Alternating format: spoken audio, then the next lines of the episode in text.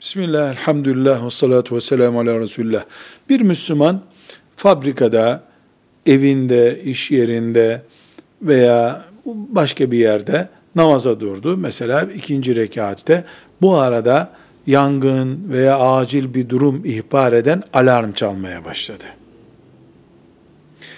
Yangın yanı çıkmış olabilir deprem sinyali olabilir. Bir alarm veya bir baskındır vesaire. Namazı bozabilir mi? Müslüman bozabilir.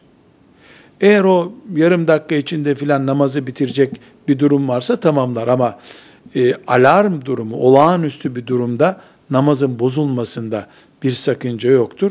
Namaz sonra tekrar kılınır. Velhamdülillahi Rabbil Alemin.